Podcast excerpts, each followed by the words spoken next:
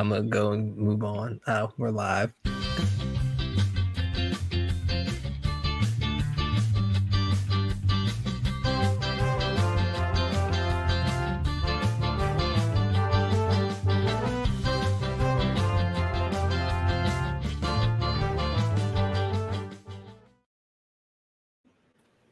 Right, welcome into a special edition of the Fairweather podcast. Um, we are definitely not talking about soccer tonight because there is way more important things to be talking about, and we have a special panel to uh, help us have this discussion.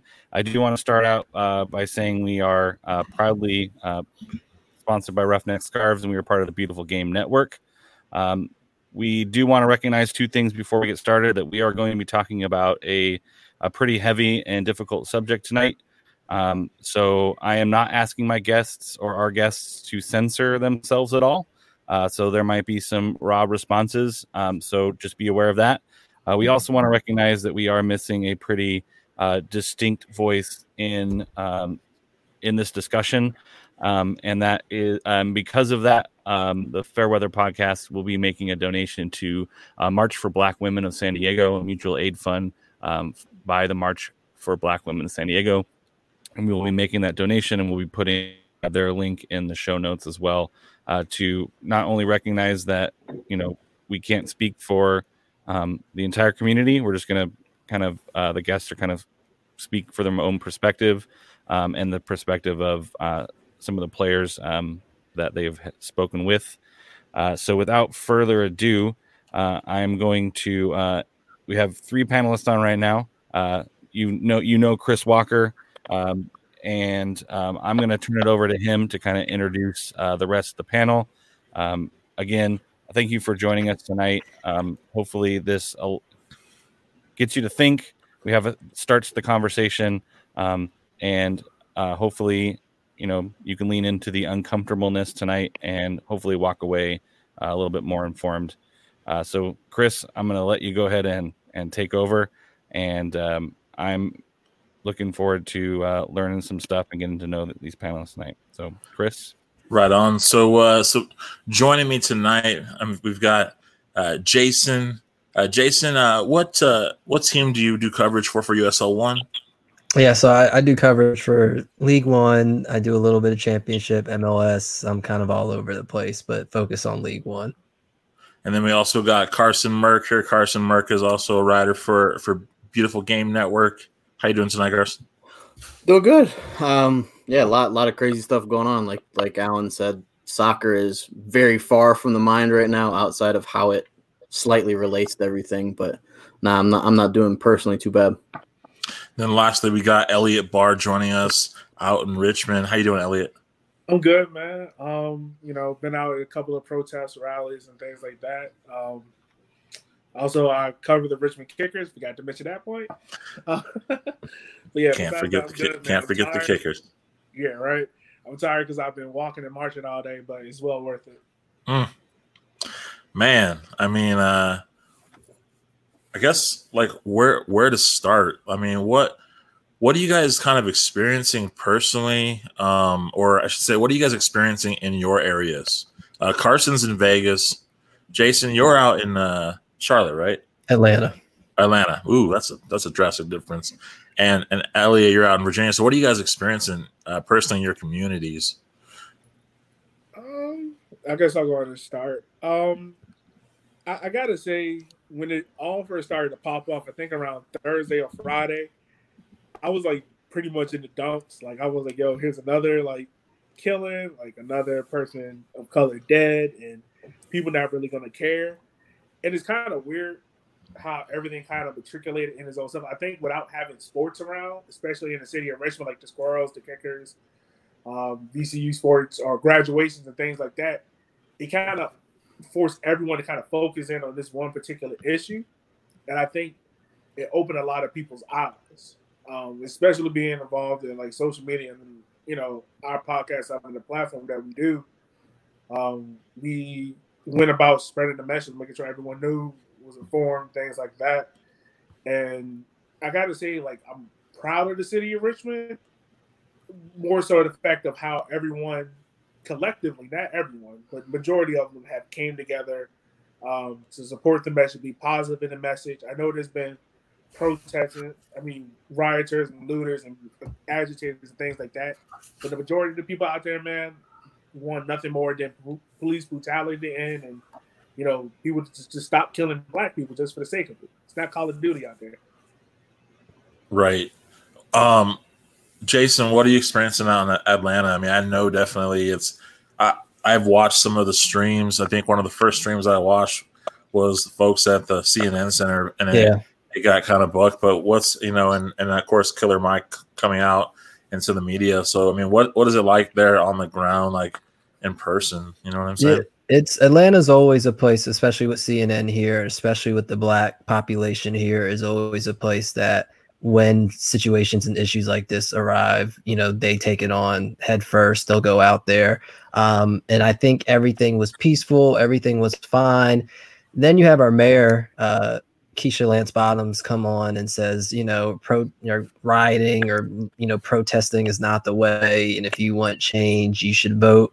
And which is a complete BS because we live in a state to where our governor got to oversee his own election and had black votes suppressed and almost 900,000 votes somehow didn't get calculated in his election versus Stacey Abrams. So when you tell us you know to not protest, not riot, not vote, you're not you're to you're to get people upset because voting's not to work, right? It, there needs to be more and for us to have a black mayor, for us to have a black leader, for her to say that that shows that we need these policymakers to change their mind and it's just to make the the kids, the adults, everybody that's out there, it's to make them go harder because you're not getting it, right? Like, you know, Killer Mike comes on, T.I. comes on, says, don't destroy, you know, Atlanta, don't destroy our community. And it's just like, well, then set us up so we're not so angry. You know, we're not destroying things because we want to. We're trying to release this anger. We're trying to get into the pockets of capitalism so that they put the pressure on policymakers to make the change because they're the ones that have to do it. So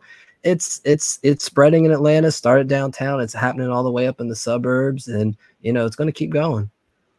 Yeah, I, th- I think that's kind of rough to be like when someone's like, "Oh, if you want change, you need to do this." Like, because it it still is someone in there trying to insert this this convenient narrative. Like, yeah, we know that we need to vote because you know that's one way to obviously affect it, but you know I mean, we're kind of looking for something that's a little bit more like instant grat. I think you know what I mean. We're looking for folks to be like, "Oh shoot, like I needed, I needed to switch it up." Like for instance, to to see folks now be okay with kneeling, you know, whereas before they weren't okay with kneeling is like bullshit because it's yeah. like you're basically like, you know, when that was when that was silent, peaceable, and very impactful you were like, "Oh, that's so disrespectful."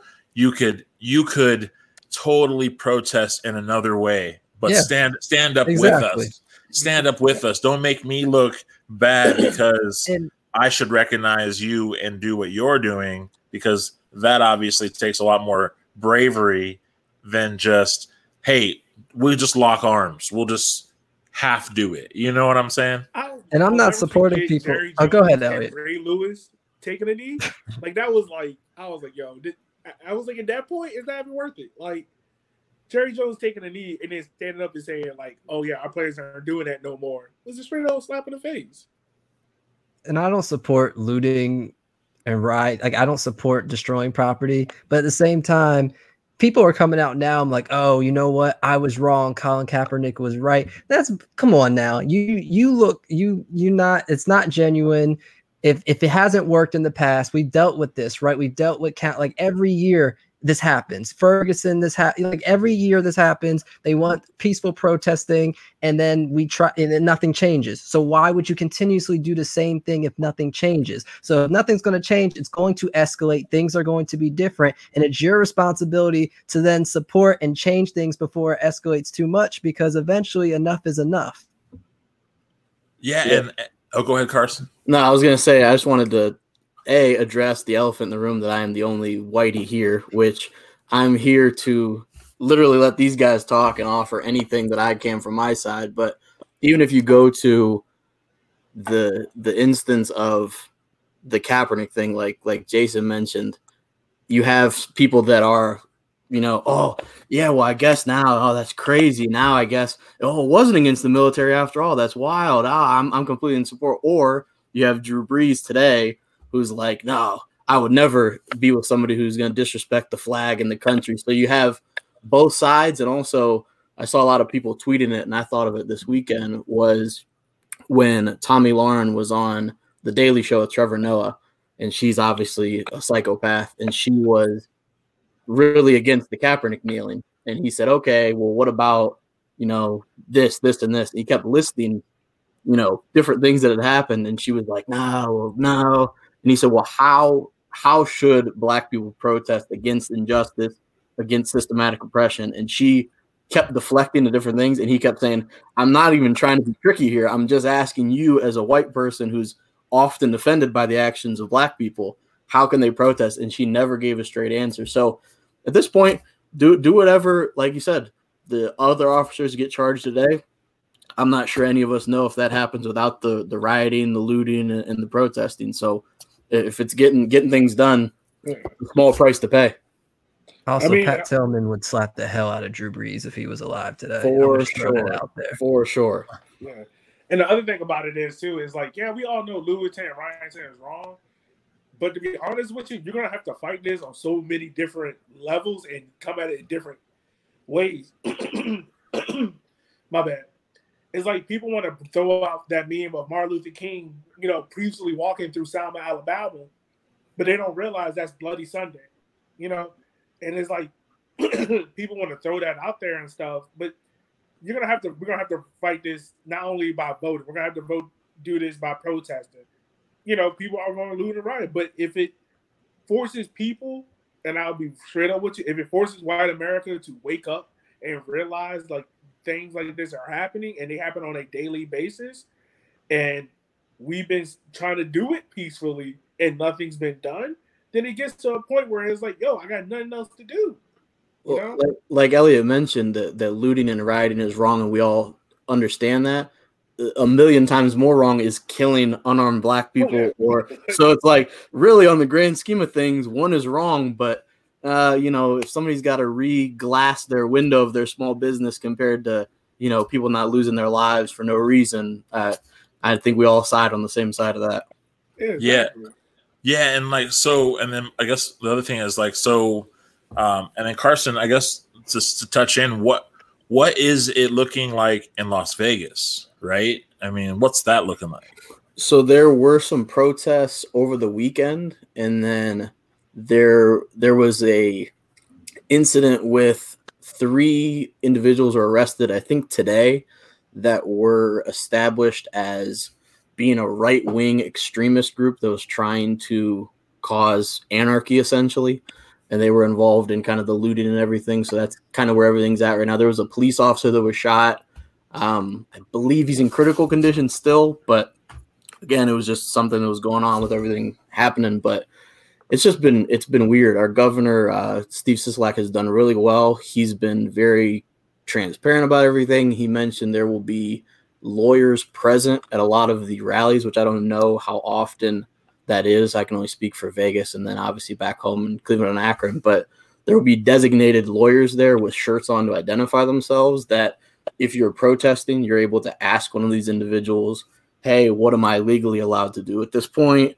What am I looking at? Just you're able to get that free legal advice, which I, I think is huge. Then you can make an impact and also know, okay, if I do this, I might, you know, make more of an impact, but I also might get in a little trouble after that. So I think that's been a positive uh, step. Yeah, I think like uh, just kind of to revisit something too is like um is you know the peaceful protests like I think in in each area like like they're going off well. You know what I'm saying? Yeah. I mean, Yeah. obviously with the different states, the different like areas, you know, the volume of people, you know, is going to look differently and and then of course the areas that are are respectively dealing with like the death like, you know, like the death of folks like in their cities, uh, there's going to be more anger, you know what I'm saying? And and the the crazy thing is again like how folks are very quick to um, tell us how we need to protest or um, or I think the other thing that's a killer too is like, for instance, I mean, I know myself as a black man when I played Killer Mike's. Uh, when I play, I mean, I was on his his Instagram, so I kind of saw a different angle. You know what I mean? I saw him and Ti kind of link up before, you know, and I saw them super nervous, you know, because you know here they are going live right in front of folks.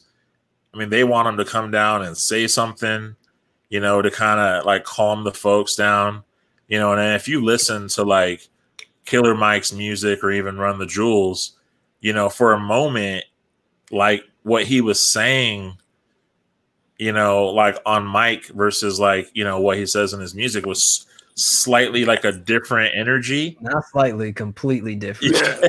Yeah. and, and, and, and it's and it's it's not what we need, right? Like he here's the thing like they don't live i doubt killer mike still lives on the west side I, he probably lives in the suburbs he's not he's not worried about that like it my thing is when when you are trying to bring representation and you know you're trying to bring rappers or celebrities like i don't want to hear from them bro i don't give a damn what they talking about. Bring in some politicians and some policymakers and so i can understand what's going on with them and how i can get them to change these rules and how we can see short-term improvements right? I want stricter you know police training and academy and uh, a psycho evaluation mental health evaluations to get this job. I want there to be policies to where you can't choke people and where if someone's unarmed you cannot shoot them unless it is a last resort and you have physical evidence of them charging at you. Like i want these kind of things. I don't give a shit what killer mike has to say.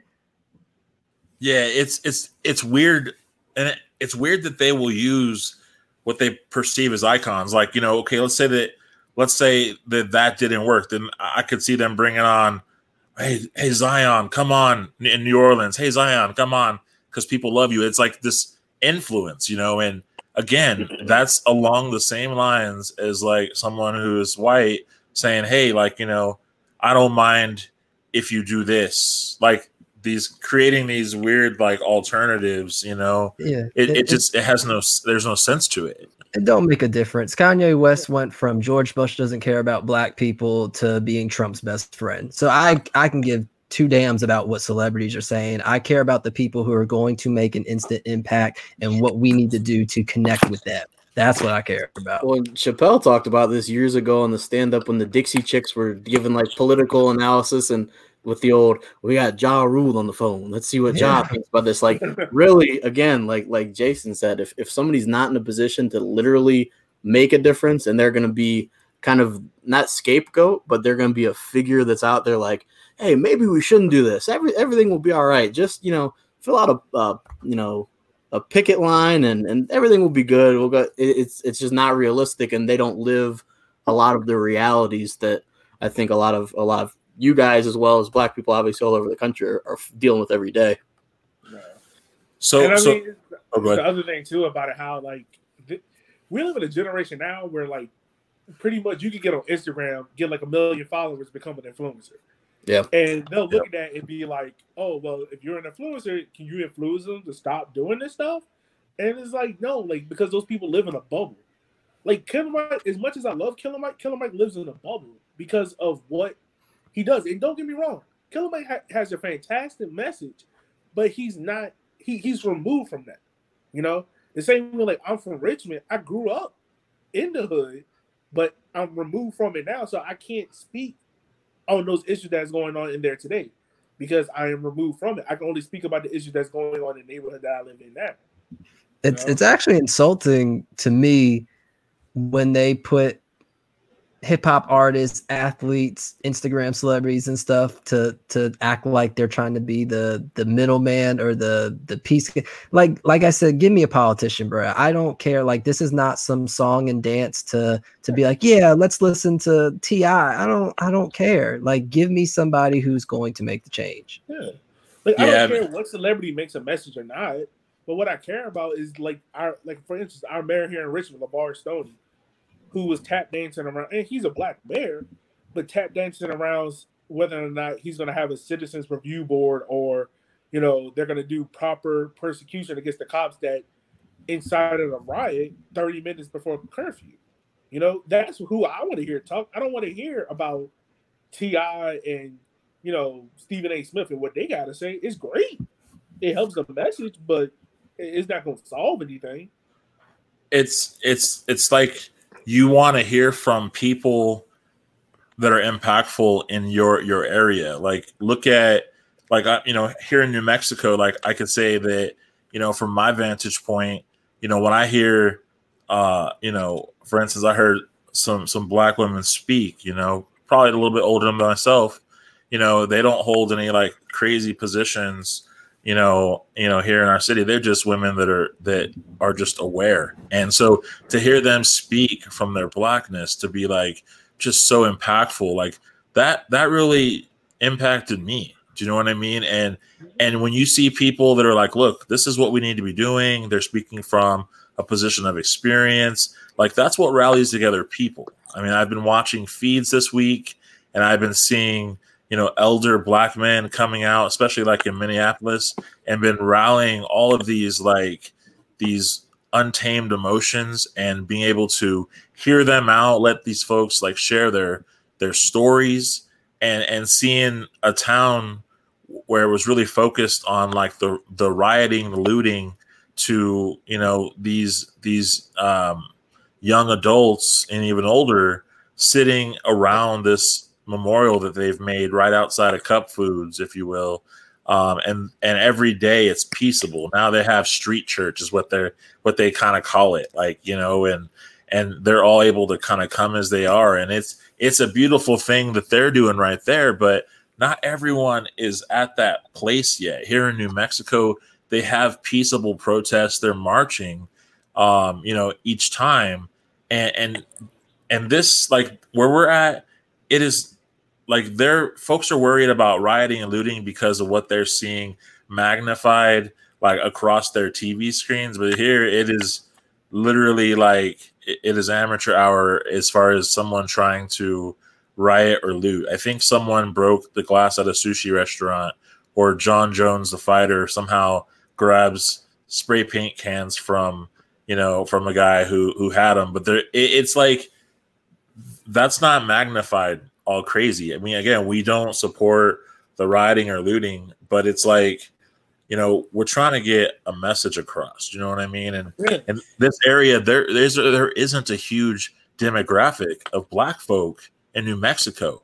So you got a huge demographic of white people, natives, Hispanics, like the other demographics are coming out and showing up uh, to be alongside the black folk that are out there. Do you know what I mean? So that that's in itself is a lot different than being in a spot that is majority black folk, like being in like New like Louisiana or you know Georgia or Alabama. You know what I'm saying? Like, you know, and so folks here like, you know, on edge, and I'm like, you guys don't even we don't even live in a spot where y'all need to be on edge. Like you need to be focused on what the, what the mission is. You know what I'm saying?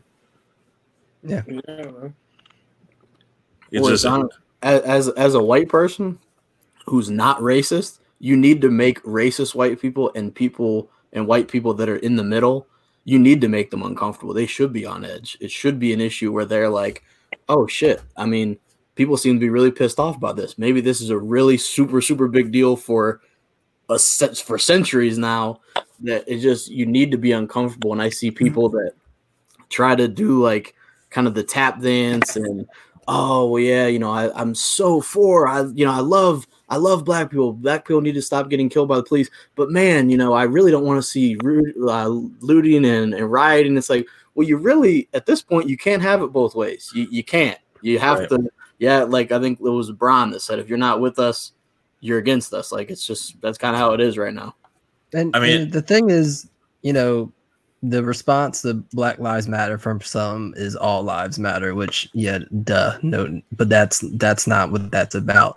My thing is, if you are a key component of all lives matter, if you truly mean that, then what you see happening to black people, which is included in all lives, should Right. be pissing you off and should be enough to motivate you to be joining to fight for equality. So I don't I don't understand the disconnect and why that's always a response to Black Lives Matter because yeah, all lives do matter, but black lives are the people who are dealing with economic uh, resources not given to them, gerrymandering, voter suppression, police brutality, land um, uh, displacement. It's it's it's a whole hundreds and hundreds of years of our lives not mattering as much. And so, yeah, all lives matter, but obviously ours does not as much. And so, you should be fighting for it to matter equally. even, even if you go to the point of the all lives matter people they a very rarely believe that black lives matter in all fairness.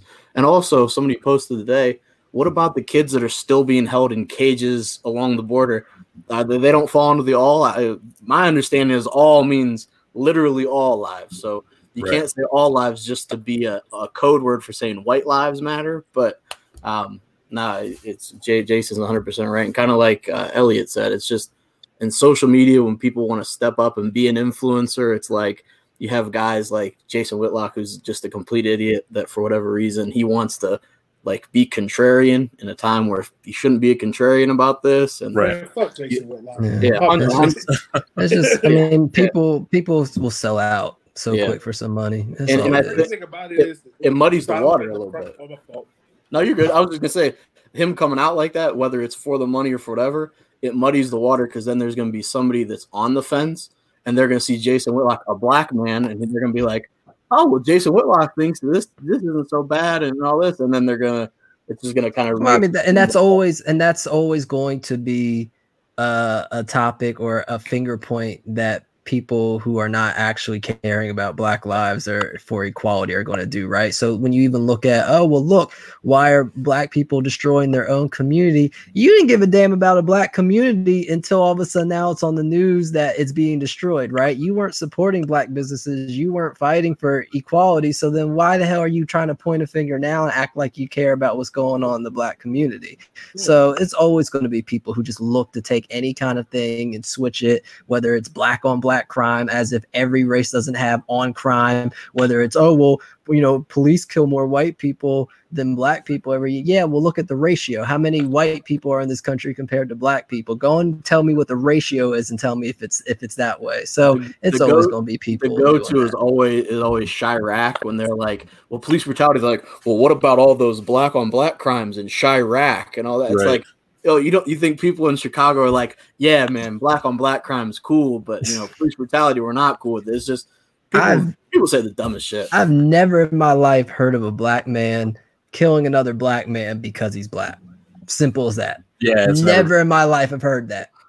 Did the black man do something to piss off the other black man? Maybe, and that happens at every race. But I've never in my life heard of somebody black killing someone else just because he was black. But, but yet I hear about every other race doing it to black people. So yeah, what is because that telling you? bec- because essentially, go ahead, Elliot. Oh, my fault. Like it's crazy how all of a sudden, like you were saying, Jason, all these people now care about how we're so-called destroying the black community. Mhm. But y'all ain't had the same energy when y'all was gentrifying like our neighborhoods and stuff and tearing them down to have malls and shit.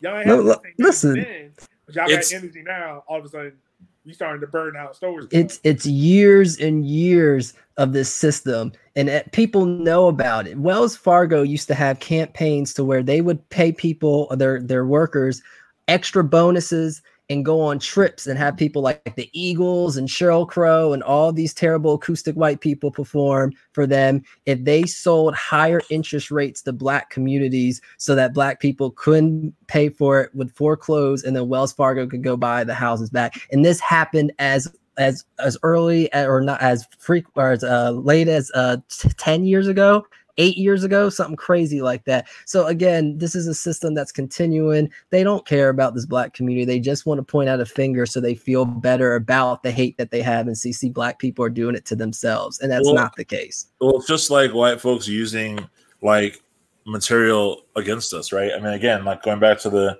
the Killer Mike thing. I mean, I heard something different when I listened to Killer Mike, right? I didn't.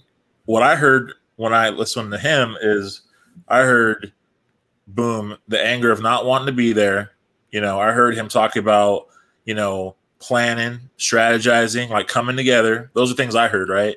But I feel like a white person heard, don't burn down your own area. And then they just centralize on that piece right there, hearing it from not inside, you know, because they're outside of the conflict, right? But so they heard that part and they're like, oh, yeah, I'm going to share this like on Facebook and this is going to speak for me. It's like, it's like a, a street sermon. You know, everyone hears, you know, a pastor say something so epic and then they go, oh, yep, nine times preach, It's- brother. It's a And they defense. just, it's yeah, a and it- defense mechanism. yeah, That's or all. or all the memes and everything. And it's like, It's that's it's it. like- yep. folks ask us I like I have I have like one of my friends who's who's you know white white guy he's like hey man I'm a middle class white guy I mean he happens to be a youth pastor too but he's like he's like what can I do to help the African American community. And I mean on one hand I'm like bro you're a youth pastor. You should already know that you just need to love people. That's one thing you need to do.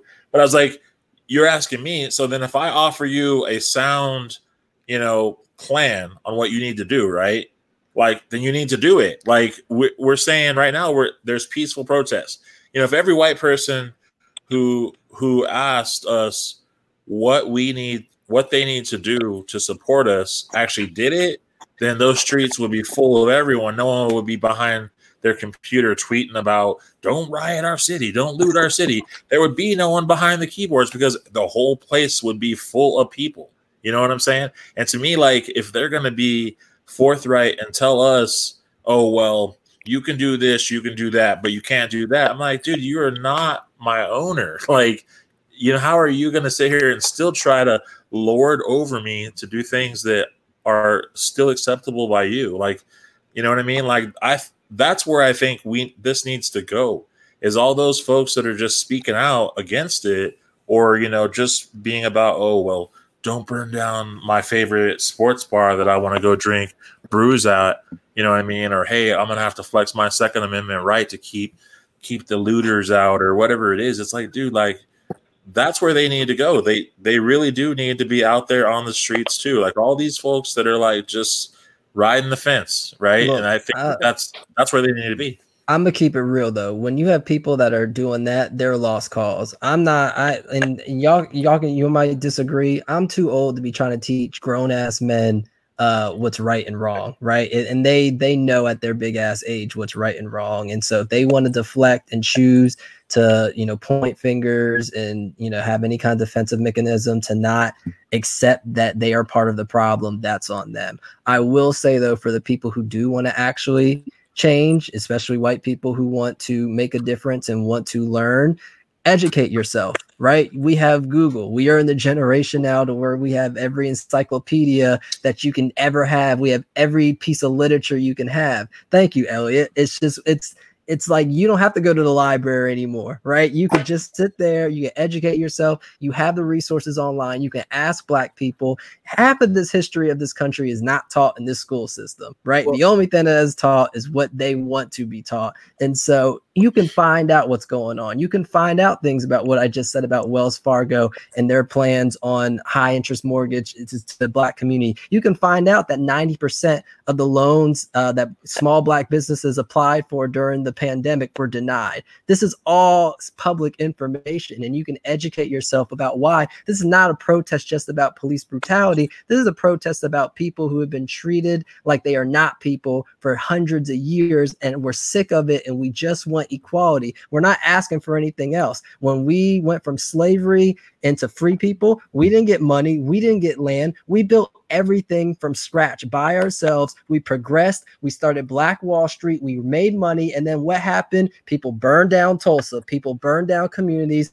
There was lynching, Jim Crow, segregation. It's ways to stop this. This is the stuff you need to educate yourself on. This is the reason why this is happening. This is not just a one off thing. There's reasons as to why we're upset. And the first step into you helping is to educate, understand, and actually listen and don't try to deflect. Then you can take the steps into fighting this battle with us. Then you can protest. Then you can donate. Then you can go to your local g- officials and tell them, hey, these gerrymandering laws are bullshit.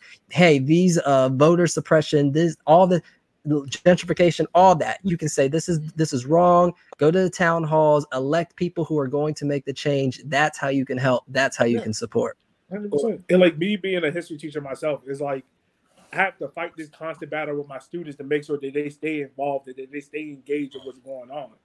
You know, and it's kind of funny now that I have grown white people coming to me and asking me, "Well, how do I educate myself more in this subject?" The same way how you educated yourself when you was in college. You went on Google and found out how to figure out all this other stuff. Do the same thing here.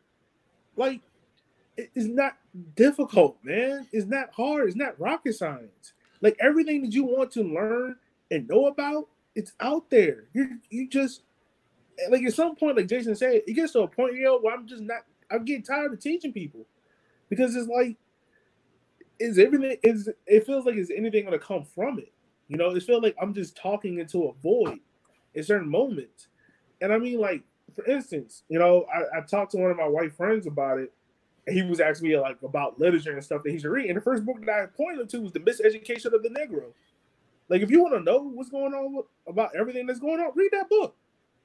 Read the book. It, it, read black literature. There's black media. There's, I mean, there's black history that is told and created by black people and that's what you need to that's what that's you need to educate and don't ask for education like unless like elliot was saying unless you actually want to make a change don't say like don't allow don't allow us to give you ways you can help and then go well i don't want to do that. What what what's next? What's what's the other thing i what's can the, do? Can i just like yeah can, can I, I just like buy a shirt? can, like you can donate, you can donate just all the money in the world that you want to.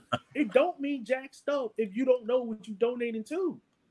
Yeah it don't mean anything man. If this is not in your soul like it, it's at the point now with this protest and rally yo and people want to say the Black Lives Matter. The same thing. I hope we talk about these team statements and stuff. Oh yeah, we'll get to that. Groups that are quiet because it's one thing to say it, it's another thing to be about it. You can make all the statements and stuff you want to in the world. It gets to a point now. Are you doing stuff in your own community that's going to enact that change?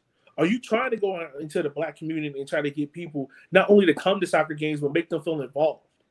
You know? Yeah, let's let's in fact let's break into that. I mean, you know, let's let's let's do that then. I mean, there we like like Elliot is saying, there are teams that are very stringent and very clear and are using like at least I don't know, like like at least 300 words in their statements and are not coming saying, not saying anything in those 300 words. Right. They, they right. They're they're vague.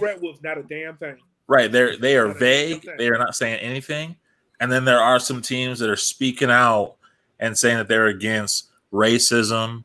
You know, they're proclaiming that they, you know, that Black Lives Matter. They're very clear. And then there are big organizations that are just like using very few words, you know, like organizations like US Soccer who have been under scrutiny already just for not treating the women equal. And then on top of it, they come out and just use a very clear, marketable, like approach, which like no one's trying to hear that. You know what I mean? Like, don't market a new US jersey to me unless it's got black folks on it and like women, you know, held to the highest regard. I don't want your new jerseys. You know what I'm saying? Because well, and, just to, to, to kind of start before I let you guys obviously run with that for BGN, which obviously we all represent.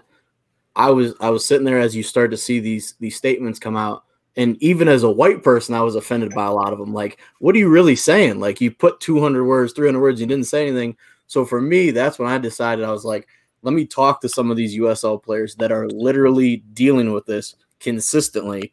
I wanted to get their thoughts and just let them. I thought for me, and again, this is me personally, I thought our article today was vastly more important and more impactful to somebody than, you know, a company saying, hey, we stand with George Floyd's family and you know racism's bad. I, I, just think and and kind of to go back to to kind of what Elliot said, even with with wanting to learn, I think that's been kind of a crutch for white people that feel bad but don't really want to learn. And so, listen, I'm sorry to interrupt you. I just want to say this because I, I really want to get this. White people, do not confuse white guilt with empathy Okay. Nobody is blaming you specifically for this happening. Nobody's saying you're the reason this is happening. You are allowed to empathize for a marginalized community that has been mistreated for hundreds of years. That is what you are supposed to do as a human. You do not have to feel guilty about it, but you can empathize and you can help. So don't sit here and think that we're we're we're targeting you or you should be offended by this. No, you should be offended that people get treated this way and you should want to help. It should not be a guilt thing. It should be an empathy thing. No, hundred percent. And that was, I mean, Jason, you know from experience, I'll text you whether it's a, something I'm unsure about. Like I write the article, and I, will go to I'll go to you or I'll go to to Hugh Roberts. Shout out to Hugh, who's been unbelievable forever, but also through this. But I think it's just one of those things where it, it's easy for a white person that, like you said, feels guilty and says, "Hey, how can I learn?" But for me, I read the the responses from those guys for that article, and I was blown away by just the thought that they put into it and the experiences they've had. But I think for me, and I can't speak for every white person, but I think somebody who's either on the fence or is closed minded about those types of things, I think they read that article and they're just like, eh, I, don't, I don't really care. I, I think it, it impacts somebody more who's already on that side than it does sway somebody who's not on that side or on the fence. That's just me. But I do want to say about the teams. Mm-hmm. Listen, you can post all you want. Have a town hall with your fans, with your supporters, with your community, and ask them what can we do to make a difference? How can we be more inclusive? And then actually take action. Donate to local charities like like Tormenta's been doing in the Tampa Bay Rowdies, right? Like sh- put your money where your mouth is, even if it's not monetary actions, right? Like where what what organizations, what parts of the community can we help with? What can we do to help campaign equality? What can we do? Elliot did an amazing job with Richmond with Heritage Night, right? And that's one of those things to where yes, Elliot brings that to the forefront. He shouldn't have to. That should be a team saying, hey, we're doing this. We want to embrace our black players. We want to help equality, hire black coaches. I don't know how many damn soccer players we didn't have in this country, and none of them are getting assistant coaching jobs. Are you kidding me? Don't sit here as a team and say we've always uh, we've always been, you know, uh, approving and always been trying to uplift black people when y'all ain't never even interviewed a black coach in your whole entire history. I'm not trying to hear that. I want to see actions. Talk to your community, put your money where your mouth is, and look for equality within your staff. Because if I ask every team in America right now that plays soccer to take a picture of their front room, what percentage of black people you think we gonna look a lot like me? Mm. right. Yeah. I mean, for all those that follow me on Twitter, I mean, you guys do. You see me on there, like I, have been calling teams out. Like I, I've been at it because it's it's a slap in the face when you hound me and ask me like, "Hey, are you gonna buy a season ticket? Are you gonna buy this jersey? Are you gonna come out to this that?" But you tiptoeing and dancing around the table, whether or not you're gonna make a statement or not. Don't just post yeah. a black square and a hashtag. Right. Yeah, you know, it's trash to me. You know, it and it, it is hurtful to the fact that a lot of clubs think doing this. And, and, you know, the sad thing is, is a lot of clubs that's gonna think that just putting a statement out there is enough for sure. It's sad the right. fact that a lot of supporters groups. Oh, they're they're patting themselves on the back for it. They're like, yeah, yeah we're yeah. doing great. Let, let, me ask you. Let me ask you this, Elliot. Sorry to cut you off. For no, for all three of you, as black men, would you rather a club not put anything out at all, or put out a statement that we can all perceive as a bit patronizing and vague? Which one? Because to me, again, I, I saw some of these statements and I was like, why did you even type this? Like, who who thought this and thought this would black people be like, oh man, that team really has our back. That's crazy.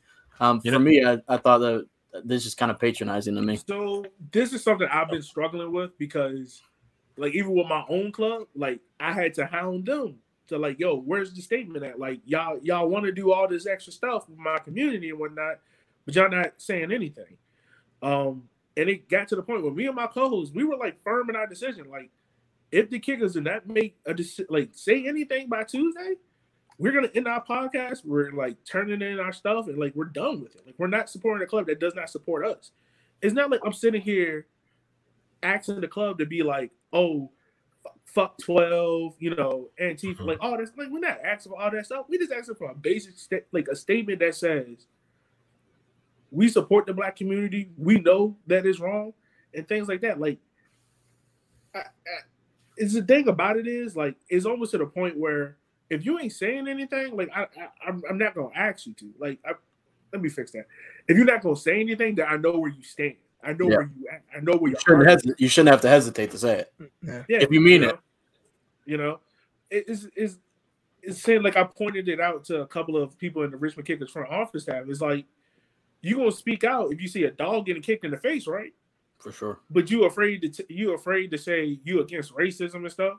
Why? It, it goes back to the old argument about like all the Michael Vick stuff, and I know I'm kind of like going off in a different place, but like it's No, the same thing about that. It's about how you know Michael Vick. Yes, we, we all know what he did was wrong, but at the same time, you mean to tell me Mike Vick gets two and a half years, but a white guy that shot up, you know, a whole bunch of people in the church gets taken out peacefully? And y'all got to debate whether or not he gonna get life or not? Like, what? That don't make no sense to me. So it, it, it is at the point now where, like, if a club or a supporters group hasn't said anything, I don't want them to say anything because I know Yeah. where you at. I know where y'all That's at. where I'm at. where Yeah, I'm at the point- it, if if you're not genuine with it, don't say it. And I rather because I at this point I feel bad for the players. Right? Imagine Yeah. like you putting your heart and soul into this team, into this city, and you got an asshole owner who ain't saying nothing and don't have your back, and it's just like I can't. You know, how does it feel playing for a team when you feel like, well, damn, my team don't even have my back? Like I, you know, Yeah. and, and also also just not to muddy the waters with that but think about how quickly and how universally every club every company puts out like a memorial day statement or a labor day statement or a fourth of july statement. That- for me that should fall in the same thing. It's it's a it's a issue with the country. It's not mm-hmm. controversial. I don't know why people say like politi- it's political. Being racist is not political. Being anti-racist is also not political. So if you're quick to put up a thank you to you know all these people are troops, blah blah, which again, shout out to the troops, but Yeah. You should feel you should go with the swiftness for that as well when it's the other side of things. For me, It's like it's like they can't. It's like some of these clubs feel like it doesn't fit within their marketing schedule, or like they can't. because you you know know- why they don't got no black people. That's Right. why. And They're that's afraid that.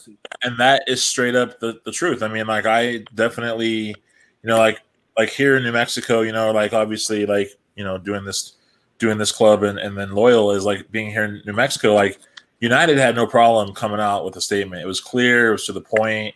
Like you you you knew that they weren't beating around. I mean, the supporter group, the curse, obviously came out and said, "Boom, here's here's where we stand." You know, now you know, I know that I reached out to like other, you know, organizations here, you know, and I and I tagged them clearly on Facebook, tagged them, you know, and you know, and for a moment I thought, you know what, like they're probably gonna just kind of, you know, post a black square and do the blackout thing because hey, I'm not gonna be on the internet to see it, right? And then, uh, but I came back today, you know, I'm checking these clubs. I'm like, I'll be damned, like they have not posted anything other than some new merch or you know, or like a, a video of a player performing, and I'm thinking to myself, like, I don't want to pander someone now to say something for me so that I can still rock a hat or support them and feel like things are okay. I just, and I'm at the point where I'm like, is this just where you're like, you know, and we obviously have different platforms, we're writers or podcasters, but is this a point where in my coverage, I'm like, all right, so I'm no longer covering this organization because of their boom stance in this whole matter. You know, they're going to obviously just keep themselves, you know, I can't even say on the fence because they're not even trying to say anything. They're just out of the fight all the way altogether. So like I'm not concerned about like covering your team. Do you know what I'm saying? Like and I'm not concerned about being a fan of your organization. Like it's you know what I mean? Like and and maybe I'm the one person they're not worried about because they're worried about you know all the season tickets you know from all the white people that are obviously going to be upset if this person you know goes against the grain which is you know what i'm saying like I, i'm at the point where i don't need to ask someone to craft something up so i can feel comfortable still Yeah, no. I mean, let, let's be real. It's it's about we as black soccer fans in America, we're not the biggest population in USL, MLS, and lower and lower league soccer, right? But it's it's about they're they're making money off of the players, right? They're they're depending on the players to bring in income, but they don't care about the fans and what we are bringing, right? So it's one of those things to where, yeah, it's yeah, you want to feel like I don't want this to be one of those things to where a team posts a blackout post and then it's back to business, right? Like, what are right. you doing as a team to actually fight for this? What are you doing to show that you are about this life? Like, tell me, show me that. That's what's important to me. I don't care about a social media post. Exactly. Yeah. You know what I mean? Or or somehow, you know, I think the team's going to come up with a shirt or you know thing, things like that that again are safe and fit their their um their marketing strategy. Like that that stuff's got to go. You know. well, and then, and this is and this is a good, Carson. This is a good point for you for anyone. It doesn't even have to be black fan what Elliot was saying, the way he's going at teams, everyone should be going at their own team like that. I don't get, I don't yeah. care. Everyone should be going. You guys have the town hall meetings to where you meet the owner and the team or the meet and greets, and you need to be like, yo, what are y'all doing about where's the black staff? Where are the black trainers? What are we doing about equality? Where's the other races? Where's like why are we doing any kind of a heritage night? What are we actually doing? Y'all need to put pressure on it. When you see that somebody is not doing something right, if somebody is letting, you know, unjust things go, they're part of the problem. And if you don't speak up, you're part of the problem as well. Because yeah. out of sight, out of mind is not how you fight injustice okay? It's not how it works. You have to actually speak up and say something. And yeah it's going to be uncomfortable when your white friend wants to per, uh, perpetuate stereotypes and racist jokes and shit. Sometimes guess what? It's not fucking funny. So you need to tell them that. And then if they have a problem with it maybe you need to question your friend group and why am i friends with this person who believes that this kind of stuff is okay? Why am i friends with this person who sees terrible things going on even if it didn't have to do with race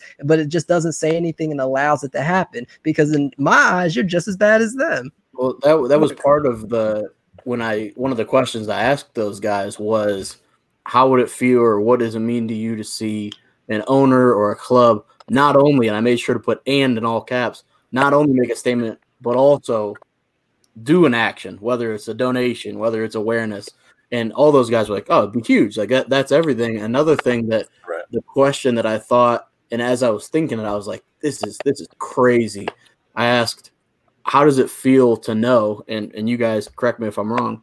As a soccer player, as a black soccer player, any of those guys that I interviewed, they're playing on Saturday nights, and there are fans that are there with their with their jerseys on, smoke bombs, the whole nine.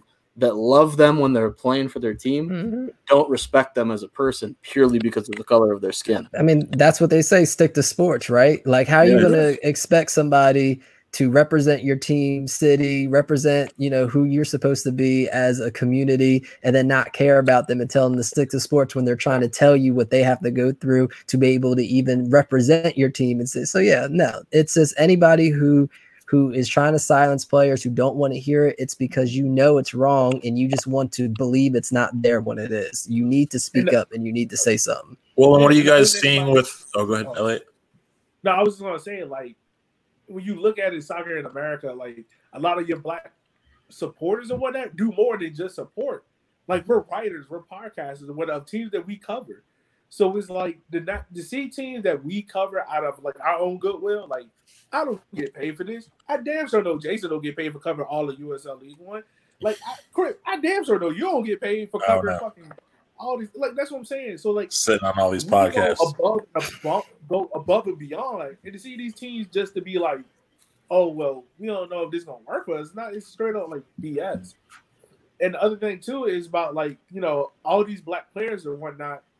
Like I make it when we do like players like Devontae and whatnot or Mumbai, I reach out to them, let them know like, hey, look, even though you are with this team, like I support you and whatnot. I'm here if you need to talk about anything you know, and making sure like they feel comfortable because we've all been in jobs where we haven't felt comfortable. But you see that other black person, you like, all right, I, I got someone who at least understands what I'm going through, you know? Well, well, and take it from a fan perspective, right? So the club puts out a statement that's clear, that's stringent. The black person feels represented.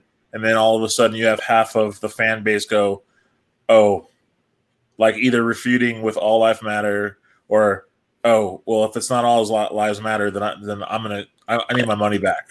Like, do you know what I mean? Or or fans that need the club to somehow affirm like their position for them to feel like they can still be season ticket holders. Like I've seen it, I witnessed it. I'm like, I can't believe that because we're all unified under a crest for a team, and until real issues hit the table, we don't know how half of the people are, dude. I'm seeing half the people now going, "Damn, like oh, that's where you stand." Like, that's, I've, had to, I've had to unfriend quite a quite a bunch of people, not because they had a different opinion because I'm like, dude, this is just not like I can't be bonded to you like over an issue like this. Like I don't care if you think like my sports team choices suck. Like we can have those opinion differences of opinions, but this is like a humanitarian issue. I can't be bonded to you like that. You know what I'm saying? And it sucks that it had to come out this way, but I don't know how else it would have came out. Was it West Brom that some of their mm-hmm. one of their supporters was like, "Well, I'm not a fan," and they were like, "Yep, you, you won't be missed." Like I think Seth Rogen did the same thing on Instagram. I, I've had whether I've said it or not, I think I have, but even as a white person, if you're offended by somebody being anti-racist, like suck your mom. Like I don't care. Like don't don't be don't follow me. I, I really don't care.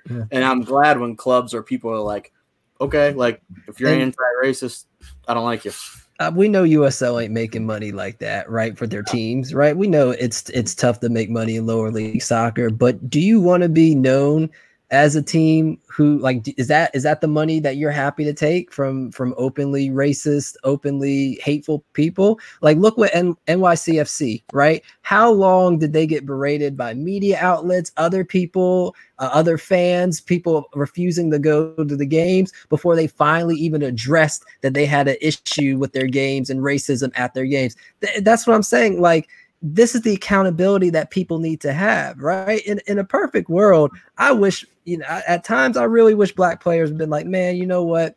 I'm done with this. I'm not. I'm not about to do this racism in Italy and England and the U.S. All these other points. I'm gonna go back. We're gonna do our own league and we're gonna do our own thing where we appreciate it because that's the thing. It's just like what Chris was saying. Y'all appreciate people when you put on the when they put on your jersey and then that's it. You don't look at them as people. You're looking at them as entertainment. And this is not. I, mm-hmm. This sports is a form of entertainment. These are still people. These are still people who are busting their ass. This is their job. This is them being put on a platform to where they can make a difference. So yeah, they do matter. So they're not just a crest. So you know, if you are a, a soccer, if you're owner of a soccer team and you're open to taking hateful and racist money, cool. But if you're a fan of that team and you see them doing that, call them out for that, please. All, all money is not oh. good money, is what I was told growing up. Mm. That's so true. Like this is another thing that's that's so funny to me. Y'all remember the Iron Front incident that all happened last year? Oh yeah, yep. And how how every USL supporter group and MLS supporter group was speaking out, and they felt like U.S. Soccer was letting them down because they couldn't fly flag with three iron three nails going downwards. Right. Right. Where are those same people at now? Was it an issue because someone told you you couldn't speak, or was it an issue that you truly felt in your heart? Because of what it stood for. For those who don't know, Iron Front pretty much was just like another form of anti-fascism, anti-racism, all that stuff.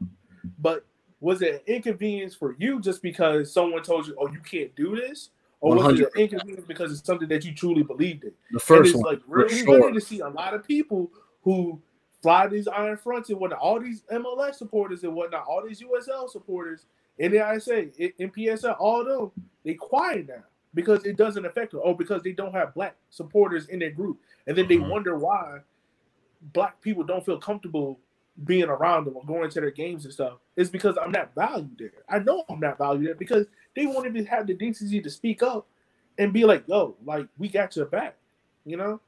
And and some owners. Some owners are doing it, so props to them, right? Like props to Brad and Louisville came out with like putting out their statements outside of their club, right? Saying like, right. this is how I personally feel, and I'm not going to allow my team to to allow this to happen. And I'm definitely speaking up, and we're not going to take hateful and discriminatory money. And then you got teams like Charlotte Independence. Mm-hmm. So that's the reality. Here. You know, yo, ain't gonna lie. I was so proud of FC Tucson. They didn't they didn't put out a statement or anything. They simply just put up a post that said Black Lives Matter. And they were like one of the first, I think they were one of the first USL clubs to do it. Mhm. And I'm like, yo, all right, they get it. They get it. Like Well, you know why. that is also true. And and for the people who don't know why, uh, guess who's doing their social media posts? Dolph, a black man. Dolphus. Yes, All right. Dolphus. That's right. You know what I mean? And so, uh, well, and they're also, yep, that's right. Yep. Getting to that point, man. It, Yo, it, you know? it just it shouldn't be it shouldn't be rocket science, and we're just No. to the point where you, you shouldn't try to to navigate around. It shouldn't be like a difficult navigation, like for a team to be like, ah, do we put you know he was killed by police, or do we say he died in police custody, or it, he was killed, he was murdered? It, people are trying to figure out how to you know market their way around some of these statements, and and it's We're it's- here for you. And I'm Right. like, who the hell who is are you? Right. Is Yeah. it me or is it you guys? Like, who is it? So, Like, who who is you? Or, you know, like, don't just try to throw up the fist emojis. Come on now. Like, you know, because people are seeing that, man. People are seeing that that they're not fully committed to just stating No. it. Like, I see folks that say they, they do the Black Lives Matter and then they throw in the hashtag uh, All Lives Matter right after it. And it's like, you were like 98% in it, but you just could not, for the life of you, hold true without worrying about well, someone was gonna obviously, you know, come against you, you know, if you didn't put that there. Like I just and this just, is this is why it's so important for everyone to call out and speak up when you see that. Like it's because i can sit here for days and call out folks and everyone's going to look at it as okay well yeah he's angry because he's black and this is happening and, and now he's going to hold grudges. And it's like it's it's clear it's obvious. And so if you're not pointing it out and you're not speaking up that's the reason i'm doing this by myself and why there, there's no progress right? Like this is it's hypocritical. There's so many teams. The houston dynamo i did a piece and carson you probably know this. I was working on a piece last year working with players and coaches across the leagues about what it's like to be black uh, in the soccer environment in America, and had Coach Bulow, had Hugh Roberts, and I was supposed to meet with DaMarcus Beasley, and five times I was emailed and canceled, email canceled. Had my ass in Guatemala City in front of the hotel waiting on this interview that then I was ignored for. So then their senior comms guy comes and apologizes and says, Hey, we can make this right. Guess what he did? Didn't make it right. He ignored all my emails after that. So, you know, I'm not here for this hip, hip, hypocrisy. If you see something, please help us out and just speak up. And you are setting the bar. You have to set that standard for us because we as Black people have tried so hard for so long and we can only get so far. Y'all, if you are about this life, have to do in little things like speaking up, little things like calling out people her, for their hypocrisy, making sure that your team is inclusive and doing what needs to be done. That's the first step. That is how you can start this because you- I'm tired. Yeah, if you see something, if there if there's an issue, if there's something you're tweeting at the club or anything, whether it's right or wrong, if it's about a black issue, my face tweeting about something is going to be valued more than Jason, who's the involved party. If I'm an outside party and I'm like, hey, this is messed up what you guys are doing, they're going to be like, oh, that's great. If Jason, they're going to be like, oh, he, you know, he's just in his feelings. He's sensitive Yeah. about it. So, It- it use your definitely- privilege. Yeah. and yeah, don't sit here and tell me there's not privilege. There's privilege. Y'all have never been pulled over and then thought to yourself, "Oh, I might die right now." And y'all have never been. I've been pulled over five times and I've never been given a ticket. I've been pulled over, asked for my license and registration, was looked into my car, was not told why I was pulled over, and then was asked to just drive off because they're hoping to catch me slipping, not have my tags up to date or insurance up to date or you know license, whatever. Right? This is the kind of stuff that we deal with. So don't sit here and tell me there's no that you don't have privilege. Okay. You do not come from a family to where my grandfather, who could have fought for this war, built his own house, like did everything for this country and was not even allowed to go have a cup of coffee where he wanted to have it. All right. There's privilege. That's not long ago. That's generation. Chris Rock just had a video saying that his mom wasn't allowed to go to the dentist. His mom, not his grandmother, his mom. That's how that's how close this is okay and so yes there's privilege use it okay because you are going to be the ones that are going to get heard we've been speaking for so long and i haven't been heard so if you really want to be a part of this you can speak for us You, you know what privilege is? And I'll, I'll break it down to anyone easily as this. Privilege is the ability to sit in a history class and learn about racism, systematic oppression, and not go outside and live it. That's that's privilege. Yeah. the privilege to not worry about racism. You know, I mean, when, the privilege to not worry about systematic oppression. That's privilege. I mean, when I, That's what it is.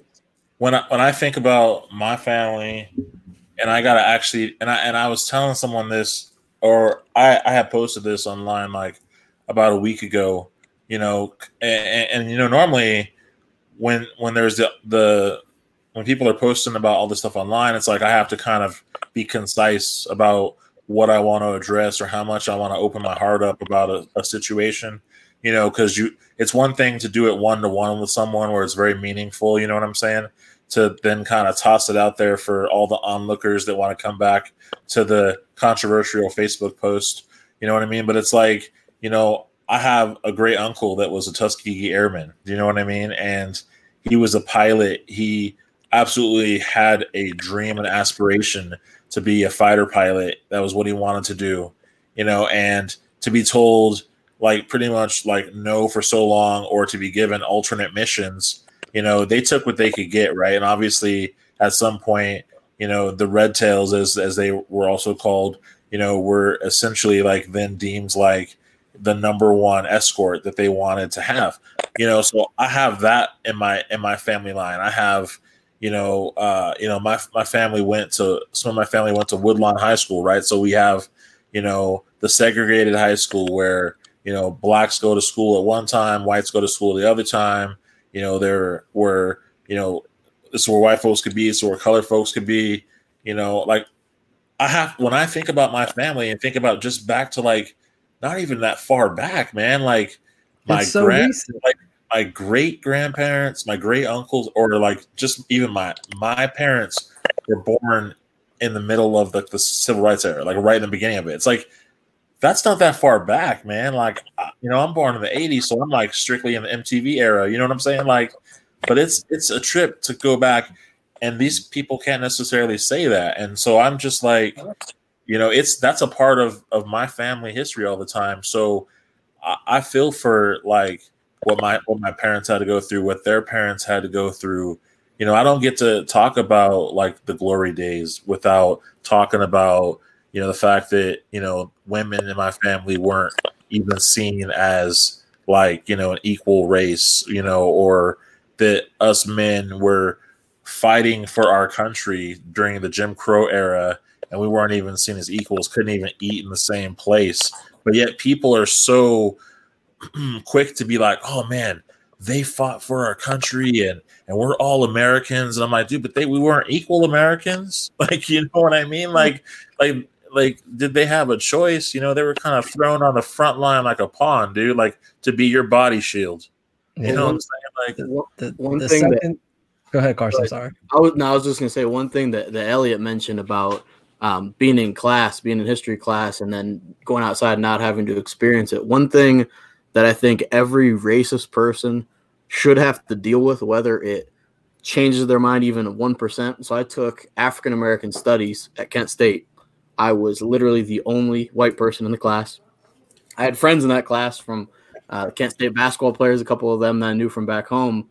And during the times, whether it was watching a movie or if it was during discussion, there would be obviously, like you mentioned earlier, the white guilt. I would feel horrible. And again, I didn't choose, I didn't participate in that, whatever, but still, I feel as a white person, I feel horrible watching some of the things that would happen. And also, every eye in that class was turning to me. And I'm like, hey, I'm. Uh, I have a buddy. Shout out to Randall Holt. You know, he's a co- uh, coach at Stony Brook. But he's looking at me, and I'm like, Randall, man, you know me. Like, you know it's not me.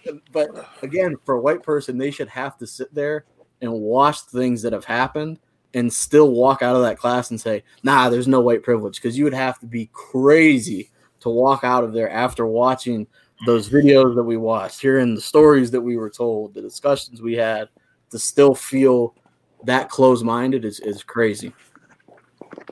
For sure. Is it is there anything that you guys think that we haven't covered? Is anything that that y'all have still on your chest that you want to bring up? If y'all want to help, be creative with it. If you're good at sewing, sew some masks for some protesters. You, you know, if you want to, you know, make a a meal kit or a, a, care package do you know there's different ways to get involved. It doesn't necessarily have to be monetary. It doesn't necessarily have to be in the streets. I know i can't go protest because i'm high risk for corona. And so i'm trying in different ways to to support from home right? There's different things you can do I don't, there's no excuse for you to not help if you are genuinely interested in helping. There's resources, there's people you can ask, there's, there's so many different ways you can help. And so I just really encourage people to listen, learn, and actually take steps and not just tomorrow, not just for the next month, for the rest of your life. And, and if you feel that that is like a hindrance or that's an obstacle, that's how it is for us just living every day.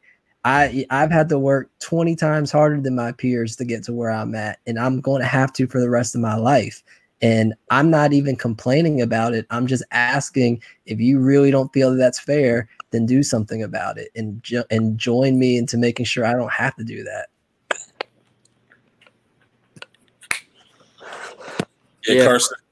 Uh, for for me, kind of like Jason said, I don't have I have certain platforms and certain angles, but that was I think a big part of why I wrote that article today. And I, if you'll look on the B on BGN.fm, I just did BGN staff because I didn't want it to go to me. Some of the guys shouted me out, but I was like, I just want to give them the platform of, of speaking what they're dealing with. So yeah, I think doing anything you can in what your expertise is. And I know we mentioned earlier money not just donating and not having action, but even if you don't have the ability to have action or you don't have the ability to have a voice, donate money. If, if that's the least you can do, the, the money will be used for the right thing. So um, make sure to check for, I've, I kept tweeting, you know, where the bail funds in, in Cleveland and in Akron so I can, you know, donate money there. So yeah, just do, like Spike Lee said, do the right thing.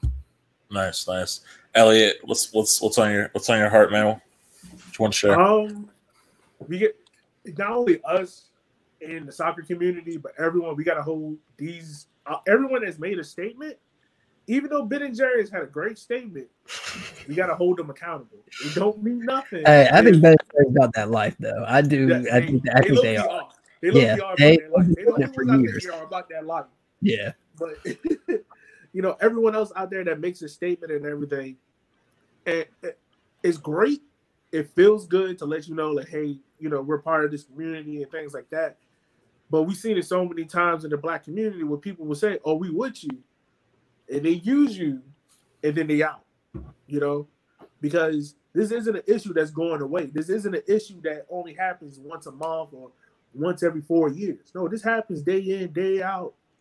You know, you see it, speak on it. You know, make sure you with us when it matters most. Because when the cameras are turned off and no one's looking around, that's when it matters most. Because, like I've been saying it, June nineteenth coming up. Yeah, yeah. And if yeah. you don't know what June June nineteenth is, you better learn real quick. Because I guarantee you, and see, I'm from the hood, so I'm gonna say this: if you silent on June nineteenth, or you don't got nothing to say out your mouth June nineteenth, I'm gonna let that chopper sing, and we're gonna have some words to say. Like, yeah, it's, it's, it's getting to that point, man, where it's like right now, actions speak louder words. If people want to say, you know, a lot of people was kind of behind the fact of, well, I do this and I do that. That's all great and dandy. Don't nobody know it. And, and the fact that nobody knows that you do this thing speaks more on the fact that no one sees what you're doing as genuine. You know, that that's seriously that's what it is. Yeah, and what I was what I was gonna add to that is just like you know, obviously, like as black black men or black folk, we gotta you know, continue to do our work. We got to continue to, you know, to um, edify ourselves and and and also like you know just look at more ways that we can obviously lean in. Um, you know, because I mean, it can it can be easy to point out all the folks that aren't doing doing the work or all the you know all the people who you know who are, who are playing into that um, riding the fence narrative, but you know just challenging ourselves to you know to stand up to being about it you know beyond you know the month of June even as well. You know what I mean? I, I for myself, you know, like I said, I was sitting here last night and I was looking into the local um, the local um, organization here, African American community, just looking at ways that I can maybe volunteer some time, you know what I mean, to pour into young black kids that don't have biological fathers. Like I'm a single man, I don't have any kids, you know what I mean? So putting some time into those young men or, you know, putting some time into um into uh just simply just mentorship or, you know, again, like cycling money through the black community. You know what I mean? Like we don't think about that because we order things off of you know through amazon or you know what i mean? Whatever it is like however we mm-hmm. get we our commerce like but you know running our money through like i heard something so pro so profound right? Because you know to me which was like you know our money needs to cycle through the black community five times you know what i mean for it to do some work you know? So i'm intentionally trying to find these businesses you know you know and if i don't have them here i'm trying to find them in the next spot in the next like community you know what i'm saying? So that so that i can be a part of that that change. You know what i'm saying? So um those are those are the things that that that can help out. You know what i'm saying? And and it's simply that's i think that's the biggest thing. And um you know when your primaries come up vote obviously and you know put on some good insoles and go out for a walk and and and and feel that feel that brisk air hit your face. You know what I'm saying? So um so I guess like you know we all obviously got our our Twitter handles you know displayed on this screen. Um so you know let's not let the conversation stop here. You know definitely do hit us up on Twitter. You know and continue the conversation with us. I mean that's what this is all about. You know bringing uh, the other folks to the table and having a talk. You know what I'm saying? So, um, gentlemen, I really appreciated having you on on the podcast this week. Something new, you know, something kind of off the script, but definitely needed to be had. Uh, I really appreciate you guys being on. Well, thanks for having us. Yeah, For sure. doubt about it. Right on. So let's uh, let's go forth and impact our communities. You know, you've been listening to uh, Fairweather podcast brought to you by the Beautiful Game Network. Uh, you know, sponsors Icarus FC and Roughneck Scarves. Yeah, yeah. And let me add this. If you are using black culture to sell your products, I see all these cute soccer jerseys, Wu Tang, and all this. I I know some of these companies ain't even in the U.S. and it's white boys overseas making these jerseys and endorsing it with black people. Is that money going into the black community? Are you taking resources and taking culture from the black community and exploiting it, or are you supporting the black community and putting it back into the culture? Mhm. And, and to follow up on that briefly, so we have another affiliation with BGN is with Breaking T. So they, I, they're not full disclosure, they're not black owned, but they put out a statement today that they're going to match customer donations to as far as a cause for Black Lives Matter, and also they're going to establish free mentorship programs for Black entrepreneurs, artists, and students. So again, even if it's for sure Black owned should be at the top of the list, but if you for whatever reason don't feel comfortable or can't find specifically one of the 10 million of them, find somebody that at least the money is going where it needs to go, not just to a like Jason said, a, a white if, person if you real, if you really believe Black Lives Matter, you're not just going to look at it as a uh, as us as a source of entertainment. I already know we're the most influential people in the world, but that doesn't mean that we're here to do that for you. We're doing that for everybody, and we're doing it specifically for us and to get that culture and that money, and for us to progress in this world. Okay, we're not just tap dancing for you. So if you're going to use our culture, if you're going to use our likelihood, if you're going to use us to be on your teams, then you need to support us and you need to put money back into this community. Yeah. I got nothing to say. Enough said. Yep. Be with your actions. You know? Not a pun- got that's all the not a time in the world. punchline. That's real fact. Social media warriors, you got time to be out there in the streets with us and help us out for real. It is more than just, you know, making a post and using a hashtag and things like that. If you really care, if you really want the shits, go to the inner city schools, go to your local community outreach program, help out with your local bail fund program. You know, if, if you want to know like educational tools and whatnot, DM me, hit me up. I'll give you a whole list of them. Start What's that? What's that Twitter? What's that Twitter, Elliot? Let them know. Oh, River City 93, Yogi McLovin. You can follow me on both. There And you if go. You need them like I'm this is the first book you need to read. The Miseducation of the Negro by Carter G. Woodson. That's the first book you need to read. If you want to get more after that, I got you. But take the first step, hit me up, and I'll give it to you. No Yeah. excuses. And, After Jay, and, and Jason's Twitter is home seat home sweet soccer. Yes, home sweet soccer. Uh, I'll also be tweeting. Uh, you'll see an article come out tomorrow about ways that you can support.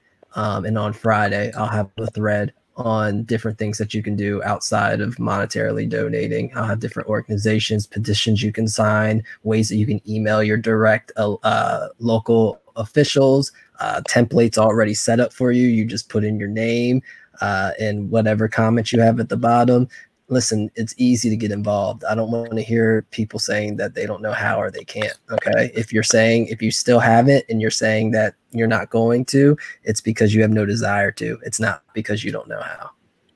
Yeah, and I, I am at Carson A. Merck, real name, no gimmicks. Uh, for that, I, I've been wanting to. I, I keep tweeting pro as pro Black Lives Matter things I can. I haven't had any racist response. I want racist response. I'm like Funkmaster Flex. I want all the smoke. Call me Mr. Chimney.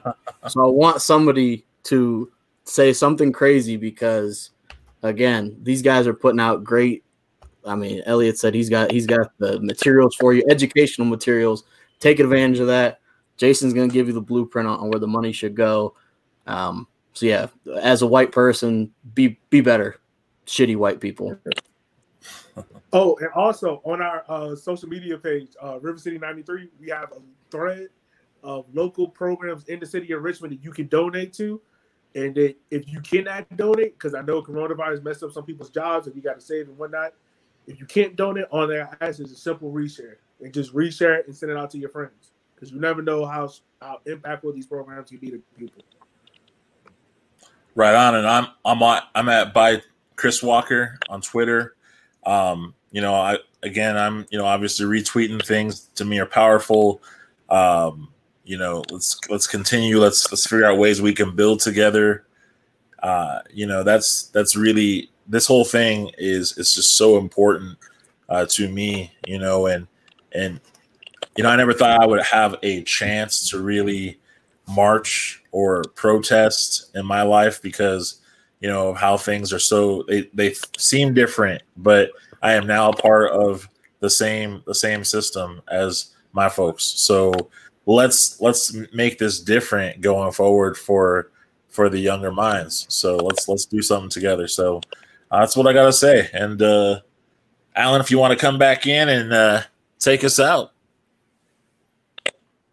Yeah, uh, I just want to thank our uh, guests for coming and joining us. Um, some very powerful stuff. Um, yeah, read a book uh, and have a good night, guys. It's a safe space. You know, it's okay, Alex.